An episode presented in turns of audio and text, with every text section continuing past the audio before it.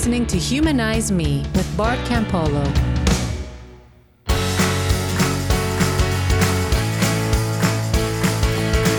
Hey, everybody, welcome back. At least I hope you're back. Honestly, after last week's show, I haven't gotten enough feedback to know whether or not that level of personal, you know, rawness or openness or whatever it was. I don't know whether that maybe that drove some people away. Uh, you know, maybe that's maybe that's too much for somebody to handle. I didn't get any. I didn't get the normal email feedback that I would get that was sort of telling me like, "Oh no, we're in good shape," or "Oh, that was a little hairy," or whatever. So, I hope you're okay out there. I hope you can handle.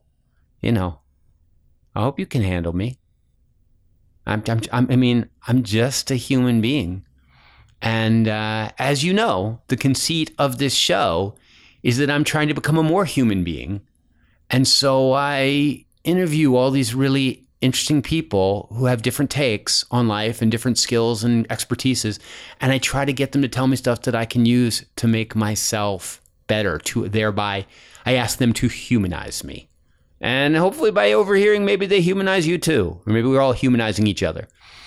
But uh, this week, I'm kind of excited because I have a conversation this week with James Croft, who is the outreach director for the Ethical Society of St. Louis. And as you will discover, the ethical societies are maybe the oldest, most venerable humanist organizations in the country, um, if not the world. I don't know.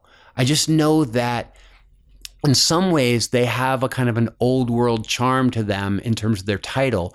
But people like James are really trying hard to make them relevant and, and to make them the kind of communities that I'm always talking about on this show. And that's one of the reasons, like, I, I, promised last year that we would do more in terms of providing practical community building resources to people that were trying to do that. And, uh, and I fell down. And like I'm, I haven't given up. I've got some ideas. I'm going to bring back some stuff that I was going to try to do and, and, execute it in this year better. But uh, you could consider this show like an early installment of that kind of stuff because James is going to talk about one aspect of community building that I don't think gets much play out there in the world, and that is how we engage with the rest of the world in a kind of an official way, or how we carry the banner of secular goodness out there to the rest of the world. And uh, I think you'll like James. I mean, he's got a cool voice, he's got a cool story. Um, I like him, and uh, and and that'll probably come through. Um, so there, so, the, so, so the, the conversation with James Croft is coming up in just a moment. But in the meantime, I do have a recommendation for you, a film recommendation, and it's a film that you you may have heard of, but I bet you most of us haven't seen it because it's doggone long and it's black and white, and that's a little scary for some of us. It's a movie called Roma, and it's made by a director I really like, a writer director I really like, named Alfonso Cuarón. And he's made some movies that I really liked. He made a, a, a very actiony kind of movie called Children of Men a while back, and uh, and he made another movie called Y tu mamá también, which was a, a very cool movie too. Um, this movie is different though. It's a very personal movie about basically the home in which he grew up at the time in Mexico in the 70s, at the time when his father was leaving the family and their housekeeper um, got pregnant.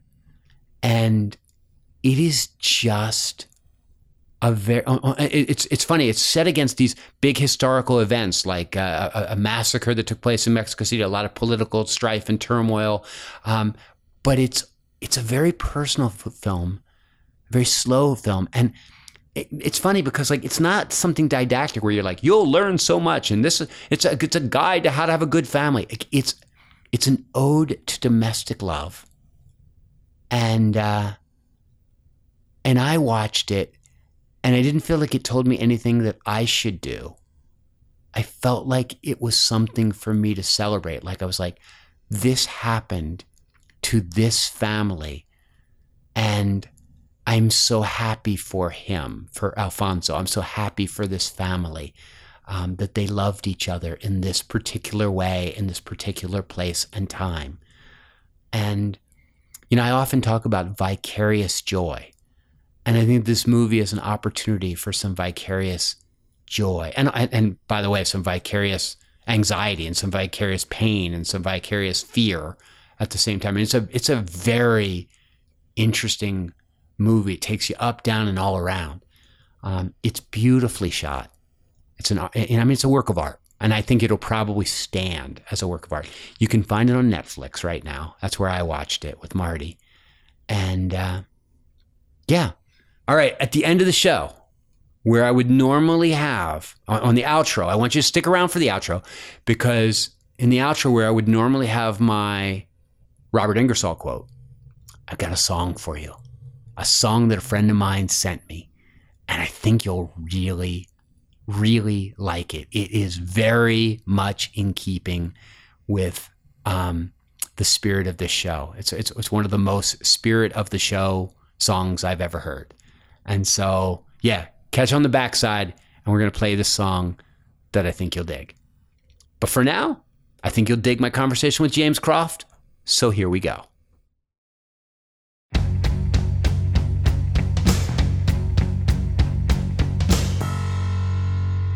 So you're getting married? Yes, I'm getting married in like two weeks and a bit.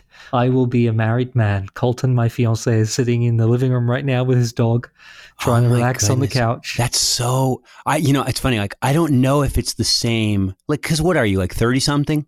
I am thirty-five. I'll be thirty-six in January. Right. I got married when I was like twenty-four.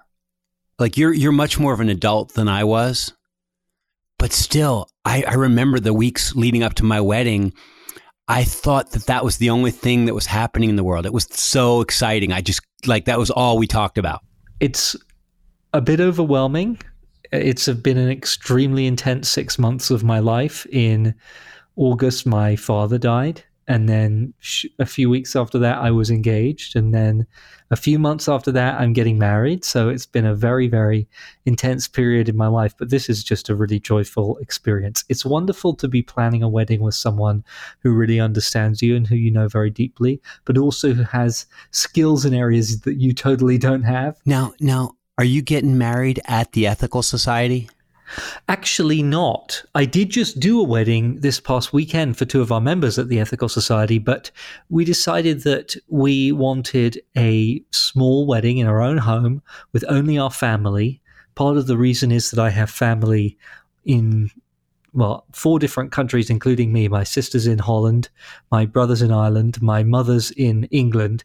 And so it's rare that my brother, my sister, and I and my mum are all in the same country together, let alone all of them in St. Louis together. And since yeah. they had planned to come to St. Louis in December anyway, we decided to take the opportunity that they all being together okay. to, to get married. So we're doing something small with Colton's immediate family, my immediate family, and in our own home. And it's going to be kind of magical, I think. So you're bringing these your family, and they're all coming to St. Louis, which is where you live and where you are one of the leaders of the Ethical Society. And have, have all your family been to St. Louis before, or will this, for some of them, be the first time they've been in that city? All my family have been here before. I okay. don't think all of them have been here together at the same time. Uh, the, the reason why I was asking is because I'm realizing St. Louis is, on one level, just another Midwestern city. But on another level, it feels like it is ground zero for something. Cause like all these things keep happening in and around St. Louis protests, incidents. Do you know, do you feel like you're, do you feel like there's a lot going on there? Cause I feel like you're in the news all the time these days. Yes, I feel like there is a lot going on here. I mean, I moved to St. Louis to work with the Ethical Society in June of 2014. So I was, at the time, I was studying in Boston, finishing up my doctorate. I had decided that I didn't want to pursue academic philosophy, at least immediately, that I wanted to work within a community and to explore humanist values in a community. And I had learned about the existence of ethical societies, which are humanist congregations, so kind of like churches, just without God or traditional religion in them. And I trained to become a leader, which is our term for clergy. And I was asked to go to St. Louis to complete the training process, which involves a one year sort of apprenticeship at an ethical society. And so I ended up traveling from Boston, Massachusetts to St. Louis, Missouri for what I thought might just be one year. There's no huge plan in my mind to stay necessarily for any longer than that.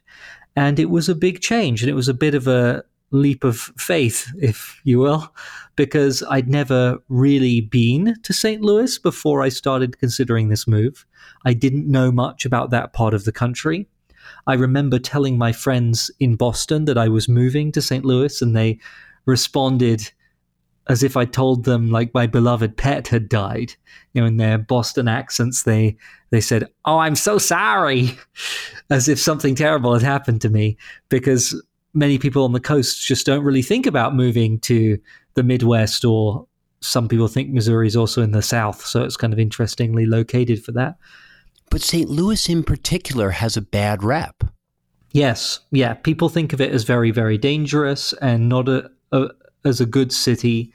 Um, and I didn't know a huge amount about that because one of the things about not being an American is that you don't, you know, have a built-in concept of all these different American cities necessarily. So I didn't really cu- come at it with with that perspective already in my head, but I just didn't really know anything about it except that it was much smaller than Boston, which itself is much smaller than London, which is where I grew up. To me, Boston felt like a little bit of a small town.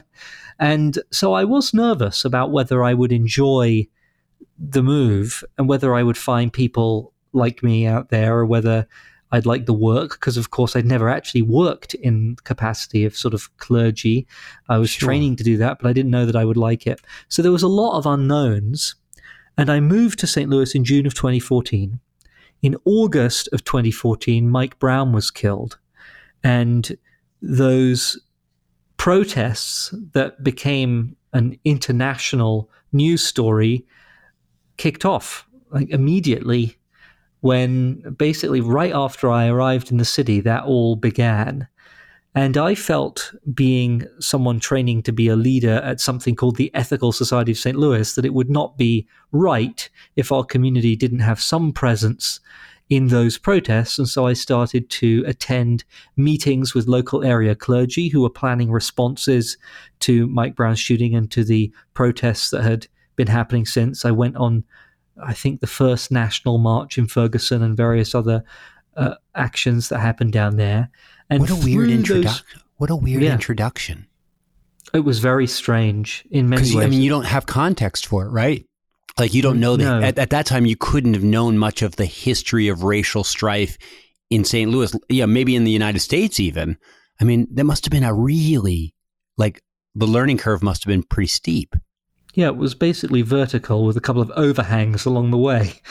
I think that it was a kind of it was a rude awakening really. It, i learned a lot and i became very disillusioned through the process. And i mean that both in the positive and the negative senses. It was a very eye-opening experience because i was fairly naive i think about the amount of racism in American society, and particularly the way that racism is baked into American institutions. I think I was naive about that, maybe idealistic or just ignorant is a better word. Um, I didn't appreciate the extent to which people of color and African Americans in particular are locked out of and treated poorly by almost every segment of civil society and being involved in some aspects of the Ferguson uprising, as the activists here now call it, really taught me very quickly that I had an awful lot to learn about that. And this city was the epicenter for, I think, the beginning of a new phase of the struggle for not just racial equality, but liberty for all people of color and that that's a very it's a very optimistic way of looking at it because that was 2000 what 14 yes And two years later, you know, we have one of the most racially charged elections in our history. And two years on from that, it feels like it, it doesn't feel it doesn't feel like we've entered into a glorious new era of racial um, reconciliation. That's right. We definitely haven't. No glorious new era of racial reconciliation, but I think that looked at from the right angle, what happened with the election of 2016 can be seen as part of the same trajectory. I think that race became salient in the political sphere in the United States in a way that it wasn't so explicitly salient before. And as they always do, right wing demagogues leapt onto that as an opportunity to mobilize white people who were nervous, afraid, anxious about the loss of social privileges and supremacy and made that into a political force. I mean, I think that the Republican Party has been racist for a very long time. And some people would say the Democratic Party too. But the sort of explicit racism that was made a plank of Trump's campaign and that has continued to be a plank of his campaign the explicit mobilization of negative racial stereotypes in order to motivate certain groups of people to vote in a particular way is, I think, something that we hadn't seen so much, at least in my lifetime. And I think is in some sense a reaction to activists in St. Louis and across the country talking more openly and more vigorously about race in a more urgent way. So I kind of see it, it as part of the same process of race becoming very salient, which has positive aspects in that more and more people, including more and more white people, are understanding how racially iniquitous American society is, but also more and more almost exclusively white people are afraid of what addressing that might actually mean for them and therefore are being encouraged to vote in a way which is essentially an attempt to reinforce their racial hegemony. And so you, I, you, you, you, you show up there and, and you're you're in that conversation, but like you're part of this congregation. Is your congregation I, I know no congregation is monolithic, but I would think like a secular, you know, basically a humanist congregation. Um, I mean, I, is, is it a conflict within your congregation? Like uh, not conflict but like is it a conversation that like people are in different spaces within the congregation?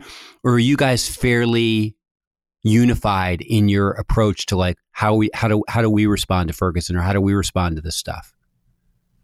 Yeah, it, um, it's certainly the case that it was a conversation that we had and are continuing to have within the Ethical Society of St. Louis. And people are in different places in terms of their understanding of racial justice, comfort with contemporary social justice language, appreciation of the challenges that people of color face. You know, there are in every congregation people at different places in their journey. And I sure. see that it's one of the roles of communities like ours to help people better understand the struggles that other people in society face so that we can work together to try and overcome them. Yeah, you know, it's it's funny when I was in the church um it wasn't it was a weird conversation sometimes, but at least like that was a place where people felt like we're supposed to try to figure out how we relate to, you know, people different than ourselves. I think a lot of times secular folk, if they if they're not part of a congregation, they're like there's really no sort of safe venue to have those conversations where there are some rules um, of engagement that keep it civil. I totally agree. I think that that's one of the major problems with secular society is that it hasn't built spaces, sort of analogs to religious communities where the purpose of them is partly to have these sorts of conversations and to do this sort of education. And I think that people increasingly understand that the ethical society can be a place for those sorts of conversations. It's a community founded on the fundamental principle that human beings are equal in dignity and worth and it makes sense then that we would fight for the full participation and freedom of people of color in our society because we are supposed to be promoting their equal dignity and worth in a society that doesn't recognize it. And so it sort of makes sense that we could be a place to do that. There aren't really many non traditionally religious spaces which seem to be well set up to do that work. No, no. We're, it's funny, we're trying to crank one up here in Cincinnati. Um, some friends of mine and I are starting to plot, and we got together and, you know, we're, we're sort of talking about the Rammers, And there's this one young woman who's part of our, our crew. And she said, Look, I think you just need to be really explicit that this is going to be about love, like that we're going to pursue love. Like love is this word that sort of we, you know, we've sort of ceded um, or let go of. And she was like, I really want, like, I'm really interested in creating it about love. And people that want to pursue love should be part of it because she felt like that would, in one sense, like, and I think about this race conversation, it sort of creates the parameter of, okay, we're not coming in here cold. Like, everybody's committed to trying to foster loving relationships. Now let's talk about race in the light of that overall commitment. Yes. And that and, makes and, it, please. No, no, and I and what made me think of it, what what I thought of as soon as she said that was, I thought about a conversation you and I had a few months ago, where you were talking about, um, I think it was Felix Adler. Yes, the founder of the first ethical society. And and kind of his shtick was, I don't really want to talk about what you believe in. Like I don't care. You can believe anything you want if you're part of this thing. It's about what you're committed to. Um, did I get that right? Yes it is pretty much that. The the motto that we have is deed before creed. So it's more about how we treat each other and how we choose to act in this life than about what we believe about God or religion or about the afterlife and stuff like that. And, and I kind of don't feel like I want to have a conversation about race with anybody who, in some sense, like does. I mean, I don't I don't enjoy that conversation unless that person sort of has an a priori commitment to loving relationships or to a harmonious world or to the dignity of every human being. Like there needs to be some kind of like moral grounding so that like we can go at race in in in the light of that goal. And sometimes right. I feel like that's one of the problems about the conversation that happens in this country is is that there isn't an explicit commitment to other people's well being. There might be a commitment to fairness or equality, but there isn't a commitment to like, I, I really want to be, I, I really want to see people thrive. I think that's right. I think it is very, very difficult to be any oppressed person and to at the same time try and live with and fight against your oppression and still hold the humanity of your oppressors in your mind as well. I think that's very, very difficult to do. And I think that the difficulty of that often makes spaces which talk about racism or homophobia or sexism spaces that can be dominated by anger or antipathy. They can become unpleasant spaces to be in. And I think that those it's really important that people have spaces where they can express their anger. I know as a gay man, you know, I need times where I can be like, uh, I can swear and be annoyed at everybody and and just not worry about what I'm saying or who I'm offending. I definitely need spaces like that. But I think in order to do the long term, very difficult work of educating people and helping people understand and bringing people from where they are now to where you'd like them to be in terms of their understanding of different injustices in the world, those places actually need to be motivated by some sort of ethic of care and kindness so that people are presumed to be decent when they come into the space. And even when they say things that are misinformed and even hurtful, there's an appreciation that they probably didn't intend to be hurtful. And so we can continue to be in community with them and help them understand. I'm very influenced in my approach to this sort of thing by some of my gay rights work that I did early after coming out of the closet myself which was with an organization called Speak Out Boston. And their whole idea was that they sent LGBTQIA plus people to schools, businesses, uh, universities, nonprofits, anywhere who wanted to learn more about us. And we would go and we would tell a story about our own experience of being gay or trans or whatever. And then we would take questions from the audience and they could ask anything they wanted. And we promised not to be offended we promised to tell them if they said anything that, w- that would usually be considered offensive, but we promised not to be offended ourselves. And we promised to try and answer. We didn't promise to answer every question, but we promised to try and answer honestly the ones we felt like we could answer. And it was a very sort of gentle, kind, non threatening way to introduce people to thinking about the lives of people who are not like them. And it worked incredibly well. Like, and I was really affected by that. It, I have a bias, I guess, in my own work towards wanting to create spaces like that where people are able to ask those difficult questions that they don't know that they should ask because they think maybe it's a racist question, or maybe it's a sexist question, or maybe it's a homophobic question. And you give them the space to ask the question, you reduce the level of anxiety and fear in the space so that learning can happen and people can feel valued and people can feel appreciated. And and so like as soon as you say that, I go like, wow, I can really see that working with like taking a bunch of, you know, LGBTQ folk around to answer those questions that way. Um, when I transpose it to St. Louis and in the aftermath of Ferguson, like I'm trying to imagine that room, like the same methodology working as well. And it sort of feels like, gosh, that would be sure, that would be loaded as heck. Yes, and it was loaded, but people did do this work, that sort of work. I mean, one of the most powerful events that we hosted at the Ethical Society was an event called Mother to Mother. And it was an event where black mothers talked about the experience of raising black sons.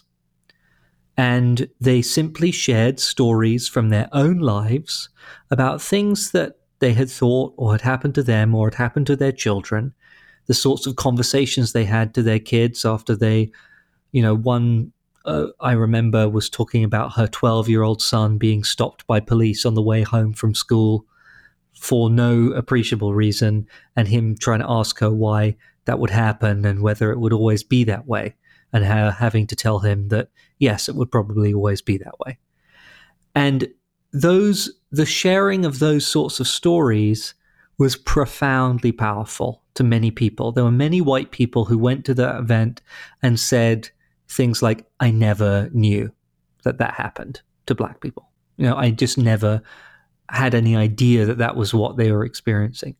Uh, there, I, I, should also say there were many other events that were happening that were nothing like that. There was a lot of st- shutting down streets and um, oh, sure, going yeah. into politicians' offices and hanging on down banners at the at the symphony and things like that. And those also were essential. I'm not by in any means saying that people shouldn't do that. And I did a lot of that as well.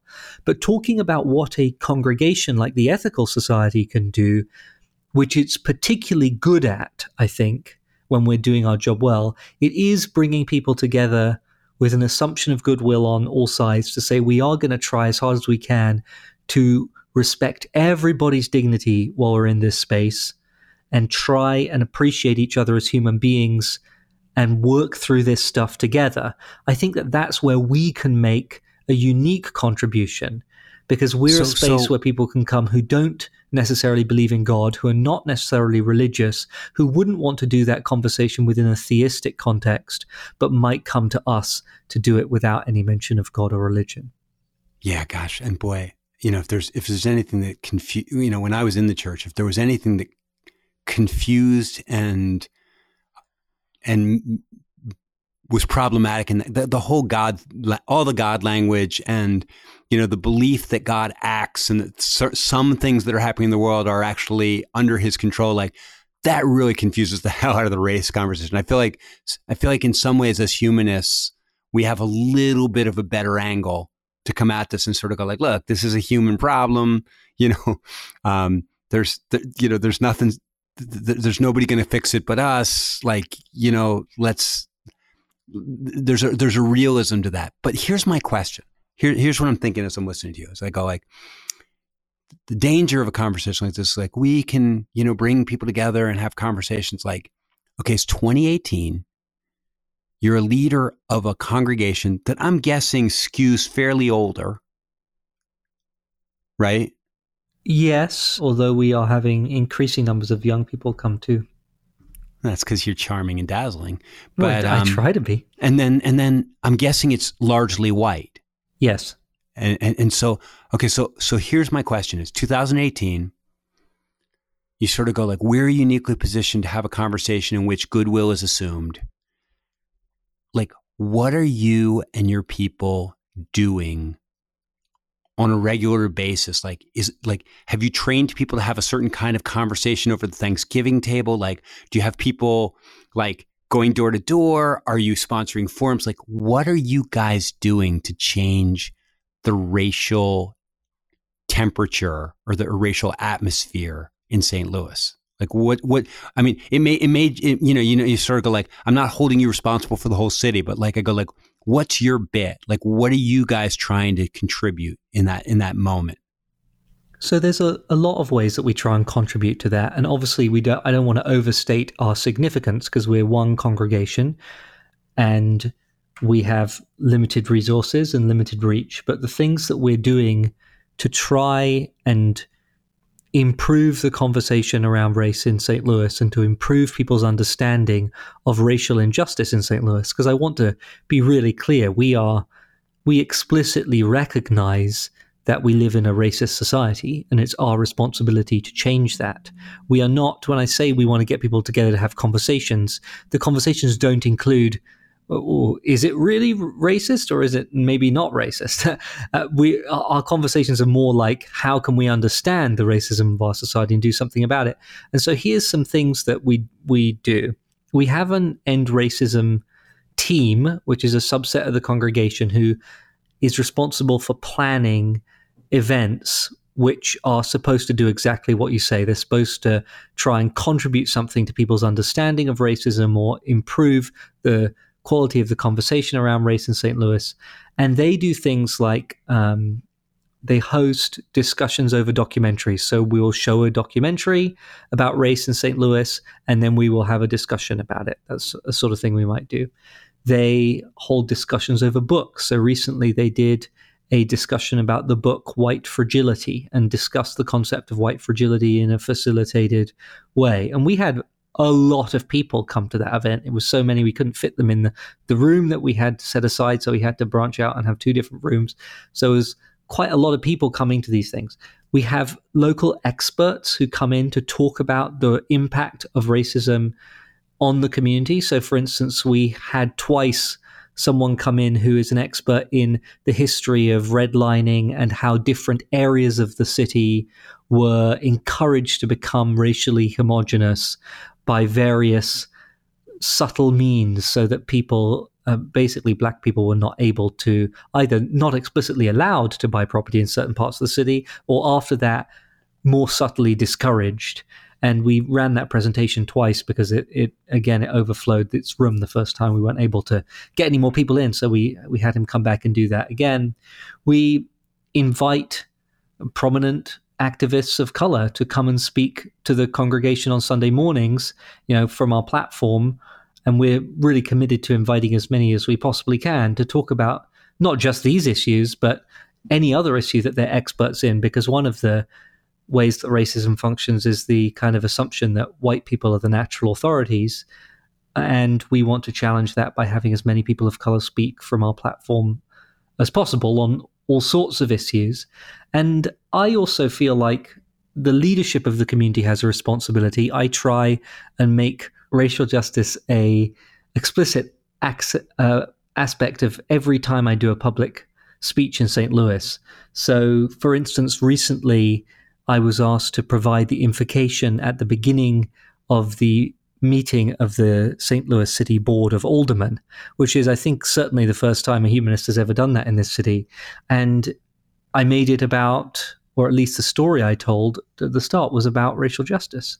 It was about some of my experiences in St. Louis. So I try to consciously go back to that issue again and again. And there are probably members of my congregation who are sick of hearing about it because we, we they probably think we talk about it too much. But one of the things that I think is to kind of keep it on people's minds. Well, you know, and th- this is exactly what I'm thinking about because, you know, I, ever since I got into the secular movement, whenever I get invited to speak at a meeting, almost always you're talking to people that are already convinced of whatever it is that you're trying to say to them, feels like. Um, and I find myself thinking, yeah, and maybe it's it's the old evangelical Christian in me that's always sort of like, yeah, but how do we get to those people that are not having this conversation, that are not thinking about this? And you know, like we, we you can sponsor a wonderful event and it's filled to the gills, but like the weird thing is, is that while it's great to educate those people, like by definition, they're signing up to be educated. So yes. like there's some baseline there. And you know, like and I'm just thinking out loud here. Like I don't know what you think of this, but like at that at that um secular student alliance thing that you and I or sec, yeah, secular student alliance thing that you and I were at this summer in Columbus. Yes. There were some people there from the street epistemology gang. Mm-hmm. And as a result of that, I ended up getting in touch with and becoming pretty good friends with Anthony Magnabosco, who's the, you know kind of one of the lead lead dogs on that on that sled team. And when I watch what those guys do, what's most interesting to me is that they found a winsome way of engaging somebody in a conversation about um, kind of beliefs, about closely held beliefs, that the person, when they woke up this morning, they were like, they didn't sign up to have a conversation about closely held beliefs. They weren't planning on it, right? But a lot of times by the end of the conversation, they're like, gee, this was great. You really, I wasn't, you got me thinking this. Um, wow. I'm to, I'm to meditate on this. And I sort of wonder if, if people like us, like we, we need like like a congregation like yours like what would it look like if instead of going out there like to get people asking like what's your closely held belief about god or something like that? And it, it feels like if we stopped people and said like hey I, i'm just wondering like could you tell me one sort of closely held belief you have about race in america? And then just sort of ask the same questions that they ask like where did you get that belief? Why do you think it works that way? Like, is there anything that could change your mind about that belief? Like, I just sort of feel like we've got to get better at getting the people that do not sign up for the racial conversation talking. And, yeah. and, but not necessarily in a hostile way, just in a way that goes like, I'm curious what you think, and I'm wondering what, where you got that and why you think that. And you go like, how, how much do you trust the source of the knowledge that you're operating off of?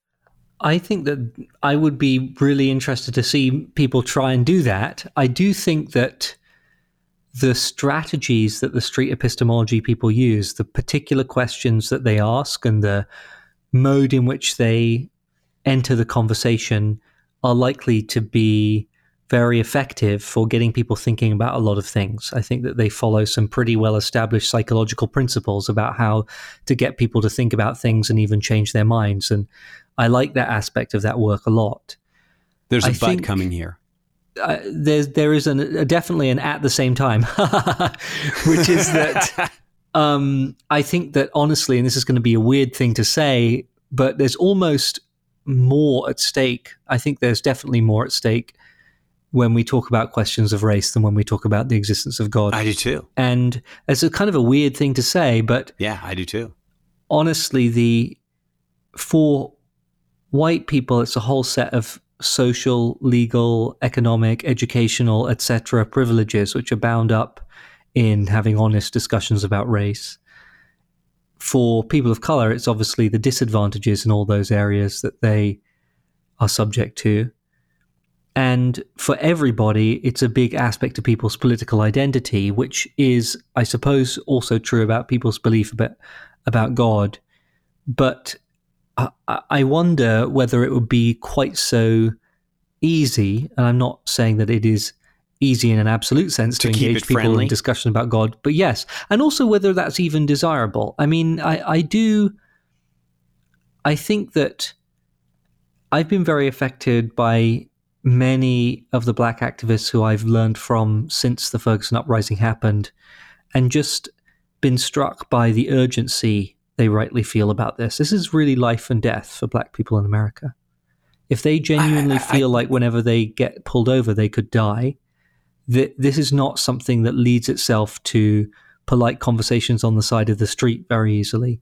It may be And yet- nice. I, see, and yet, I, I like, like I get with you on the emotional thing, but like, and yet, polite conversations on the street or polite conversations, period. Like, you know, I know people are like, we don't have time for that. Like, I'm enraged. Like, I like, you know, it's we've been, go-" and I go like, how's that rage strategy working for you? Like, like, how's that going so far? Because you know, it feels to me like turning up the volume on on the visceral anger it definitely brought the issue into the public eye, but I feel like it's taken us backwards. Like, and I, you go like, oh, you know, you're such a sellout, you know, that slow, quiet, like, let's try to influence people one at a time. And like, like we need to, we need to make demands. We don't want to, we don't want to be talking to people in this kind of like mamby-pamby way. And I go like, you know what? I don't think, I don't think that strategy, that the, the conversation strategy has been tried and found wanting. I don't think it's, I, I- think it's been found difficult and left untried. I don't think, I don't think people have tried to engage people in conversation about race the same way that they've engaged people in conversation about God in this country. I don't know about that. I genuinely don't know the answer to that question. I do think that activists have a responsibility to do what works. And where we have good evidence that one strategy works and another one doesn't for achieving the same goals, I think we have a, a strong ethical responsibility to change our strategies. And I do think Ferguson, 2014, right now, like, have you seen anything that you would say has worked? Yeah, they changed a huge amount. I mean, an enormous amount has changed on a local level that had been in place for literally decades before, and And what was the strategy that never worked? tested? Oh, the the the massive disruption of everyday life over many months. It certainly worked. The economic disruption, the political disruption. I mean, we were going through periods where we were shutting down malls on weekends so they couldn't sell anything, and that really made them take notice. They really were not able to continue their business, or people weren't able to get to work when people. That stuff really does work. It did work. Okay, I mean, so what? So so now tell me, like, what's different now than was different than when you first showed up? There? Well, it's what, a, what it's a long list. Uh, they, they've made a huge set of sweeping legal changes, which did away with a whole regime of basically debt slavery, which people of color were experiencing in the suburbs of St. Louis, whereby people would be get, get a parking ticket and be unable to pay the parking ticket, and so would be fined Right. more money. Right. So, so that whole system has been significantly reformed since this happened. Um, we've elected uh, many different people to different local offices in the city and the state level. In fact, we just elected a new um, attorney general for the state who is a, an activist. And that happened partly because of all the agitation that's been going on. Um, there has been significant interest of the Justice Department in the Ferguson police force, in the St. Louis police force. There's even recently been four indictments of police officers for brutality in the course of a protest. Um, th- there was the whole Department of Justice report on policing in St. Louis, which they, they had to, they were subject to a consent decree that required them to do things differently. So there's actually been quite a lot of local change. And one of the things that happens, I think, in the national narrative about this is that people tend to think that kind of nothing has really changed. But on a local level, those protests achieve a lot. And in terms of the changing political discourse, it was not until young people started taking to the streets every time a police officer shot a person of color dead that most people were even aware that police were shooting so many unarmed people of color. Like those people were being killed before these protests happened. It's just most people didn't know that they were being killed. And now, any time in any city in America and in many other cities across the world, because it's happening in the UK too and other places as well, any time a police officer kills an unarmed people of color, you know there are going to be major protests on the streets. That is a major difference. It puts every police force in the country on notice that they cannot continue to do that. And we have no way of quantifying how many lives that has already saved. So I think the protests have been enormously successful. It made race a major topic of conversation in the in the presidential election. Now, I think you and I probably yeah, yeah, both that, agree that, that, that I, I, was with you right up until there, and then you say like it made it, it, it did make it a com- topic of conversation, but not in a way that was particularly helpful. Well, it, I think that the challenge was they we didn't have a candidate who was able to translate the progressive version of that narrative into an election victory because um, Hillary Clinton was seen as too not radical, and Bernie was seen as clueless on race. And so there wasn't a racially savvy progressive candidate. And so that, that energy had nowhere to go on the progressive side, whereas there was a racist demagogue who was willing to pick up the energy on the other side. But I, I think that it will have long lasting repercussions on the culture of the United States.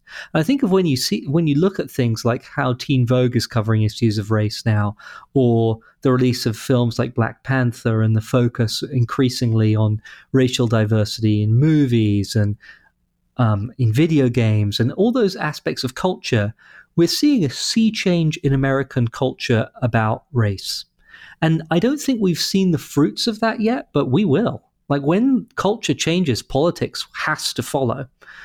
And I think that we are actually winning the culture. The activists are winning uh, what I would get, I guess I would call, I'm not sure whether it's exactly mainstream US culture, but they are winning like major cultural battles right now. And I am not, I, it's funny because I am, I am not so sure of this. I am like what I, I am sure of is, is the activists are winning they're they're they're creating a much higher degree of consciousness and commitment on the part of people on uh, progressive people and i'm also sure that the backlash in on the part of people that are afraid of losing privilege or, or, or opportunity that that's much higher than ever. So I mean, like I, I can definitely see the temperature rising on both ends. Whether or not this conversation is actually pulling people in the middle, I, I, I haven't seen the evidence of that. Like, and that was when, when I think about the gay rights struggle, that was the majesty and that was the big moment.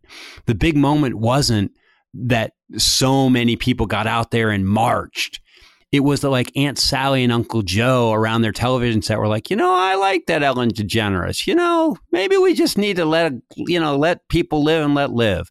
And you know, it was the when they it was when that it was when that that sort of like squishy middle started to shift that I was like, oh, now now we're getting somewhere. And and then it seemed to go very fast. And so what I'm worried about is like, and, and so I, I think what you just said helped me because I've been thinking a lot about how we how we equip people to have conversations in the middle. And in some ways I've been saying like, you know, those those angry, strident protest conversations on the left aren't helping. And, and I, I think I'm now much more of like, it's not an either or, but rather a both and. Yeah. I think that's but the I don't most think, important thing. Yeah, because but I the, don't think the protest thing is going to get it done unless we find a way to engage people in the middle in a conversation that is much less polemic and much more personal. I think you're right in the sense that it has to be both. And I think that, you know, I, I've tried in my career as an activist, such as it is, to to do both, to get good at and comfortable with both, because you know I, I should stress that my personal part in all this has been very minor, and it's mainly, I hope, been kind of responding to the call of black leaders to do whatever they say they think is going to going to work. And I'm certainly not a leader in this work, and certainly not the best person to talk about it. But I mean, basically, what we're discussing is how do you make widespread social change when some groups are oppressed by the status quo and other people are benefiting from the status quo and don't want to lose their benefits. And and some people say, well, you have to convince the people on the top to give up some of what they have. And some people say you have to force them to give up what they have because you're never going to convince them because why would anyone willfully give up power and privileges that they enjoy? And my feeling is that you can do both. There are some people who will be convinced that the world you want to create is better than the world they're currently living in, even if it means a loss of power and privilege for them. But there's a hell of a lot of people who will not be convinced. And also, you have to make a calculation as to how long you want this to take. Because it, I think that without a civil war, it would have taken a very long time to get rid of slavery. We may still have it. So I don't think that it, it, it's a kind of comfortable position to believe that we can reason our way out of this. But I don't really believe that anymore. I think that minorities understand they need to come together and exercise the power that they have. And that's exactly what was happening when Martin Luther King was around and doing his stuff. They were exercising their power through you know, economic means and boycotts and civil disobedience and all that sort of stuff too. So we we can't get too kind of a no, they were, but like history. I also know a lot of people who were around at that time, and there was also a lot of grassroots work that had to do with trying to gently persuade those who were gently persuadable, yeah. and trying to and trying to force the conversation out into the open with people that were like were not militant but we're also not engaged. And so, like, I, I you know, I, am very like I'm I'm I, I don't think we're arguing. I think like we're saying I'm with you on this. It, it was helpful for me to hear you talk about all the local impact of all that protesting because I think sometimes when you're in LA or when you're in you know Philadelphia or somewhere else, you get the impression like ah that was all that protesting and then it stopped, and you don't have a sense of that a lot of stuff changed on the ground. Yeah. So I mean, I think that's really that's brilliant. Um, but I'm also convinced that we need this other thing happening too. Yeah, I'm convinced of that as well. And that's one of the reasons why I try and make the Ethical Society of St. Louis a place where people can have those conversations. And sometimes there are activists in my community who are not so happy about that. They do not, re- they, they think, I think that we are kind of coddling some white people and that we don't need to do that and we should be more robust and say well if you think that you're a racist and move on and and i think it requires a certain clarity of purpose and a certain determination to say no we're a place which respects everybody's dignity. That's what's special about this place. We're going to have a certain type of conversation about everything that's happening in st louis here.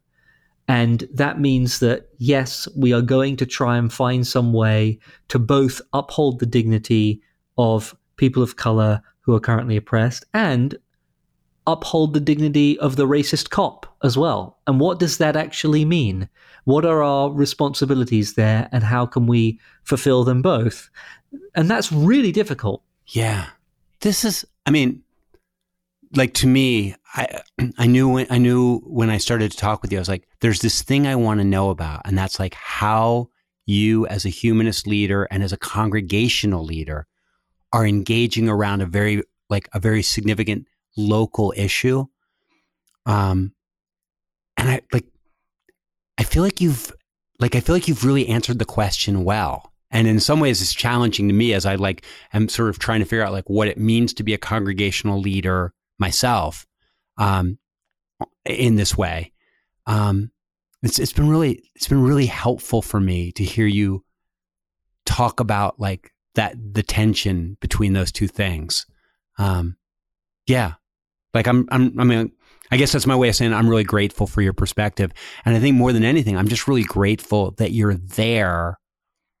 You know, sort of I don't know if the word pioneering is the right word, but sort of, you know, the, the, you're you're kind, you know, the Ethical Society is one of the only long-standing humanist organizations out there that does this local stuff.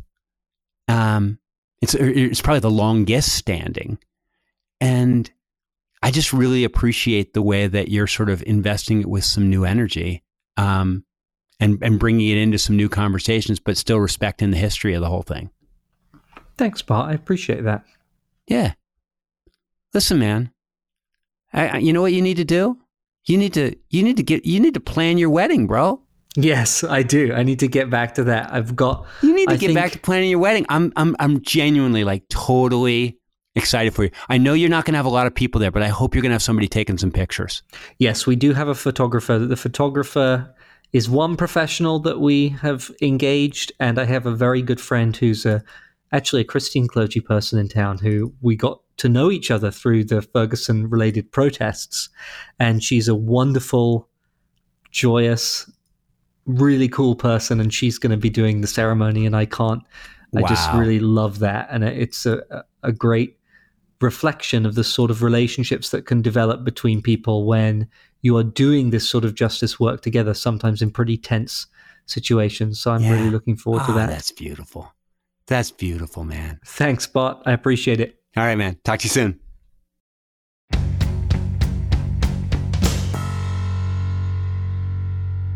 All right. So that was me and James Croft talking. You want to find out more about James? It's easy to do. He's all over the internet. You can find him at the uh, Ethical Society of St. Louis. Um, if you're in St. Louis, you should go visit the Ethical Society of St. Louis. I'm going to try to get there this year. Um, it's one of those uh, things on my sort of humanist bucket list. Is I want to I want to visit one of those ethical societies, and James is, is not only the closest, but he's the guy I like.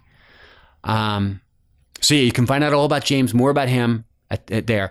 Now, now I promised you a song, and and it's this song by Eric Bachmann called Mercy, and a friend of mine sent it to me, and he felt like it reflected the spirit of the show. And to tell you the truth, I, I, I- I don't think he could have been more right. I, I- think if you listen to this song, you'll, you'll see why I want you to hear it. And I hope you enjoy it. And we're just going to play out on it. I'll see you next time on Humanize Me.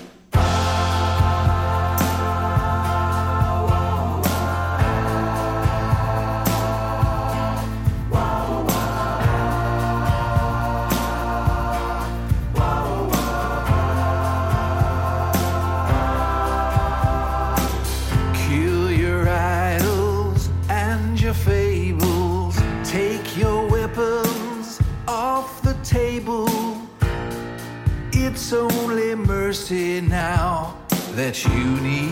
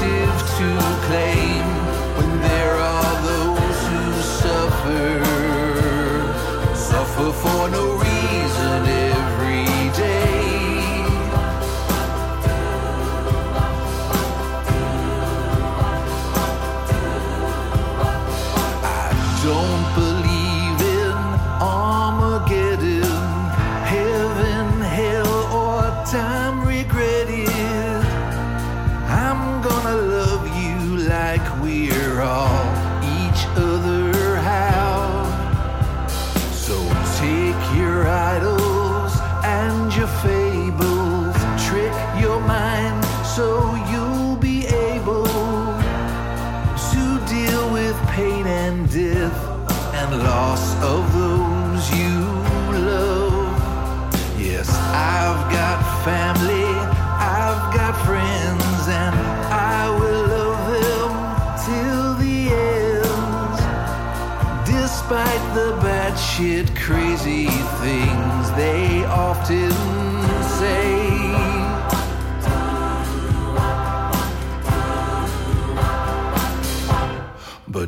you dare believe them.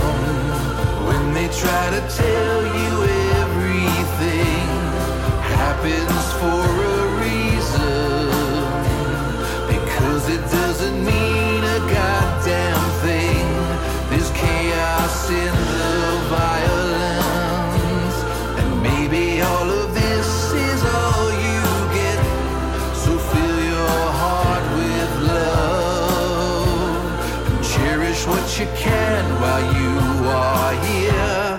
don't you dare believe them.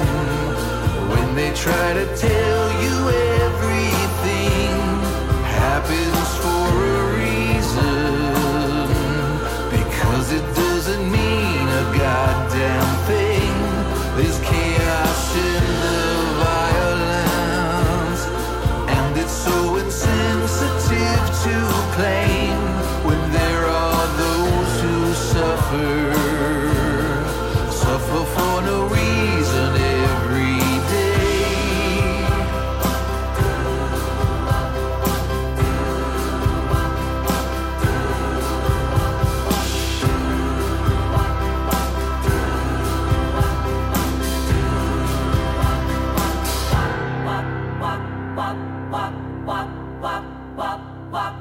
more on Bart, go to bartcampolo.org. If you like this podcast, please consider supporting it every month and get extra content for it. Go to patreon.com slash humanize me. Our patrons do make the show happen. Follow us at Humanize Me Pod on Twitter and Humanize Me Podcast on Instagram. You can also join other listeners on our private Facebook group. Just search Humanize Me on Facebook. To ask your own question on the show, leave it as a voicemail at 424 291 2092. That's 424 291 2092. And finally, please review us on iTunes. It really helps. Catch you next week. Humanize Me is a production of Jux Media. You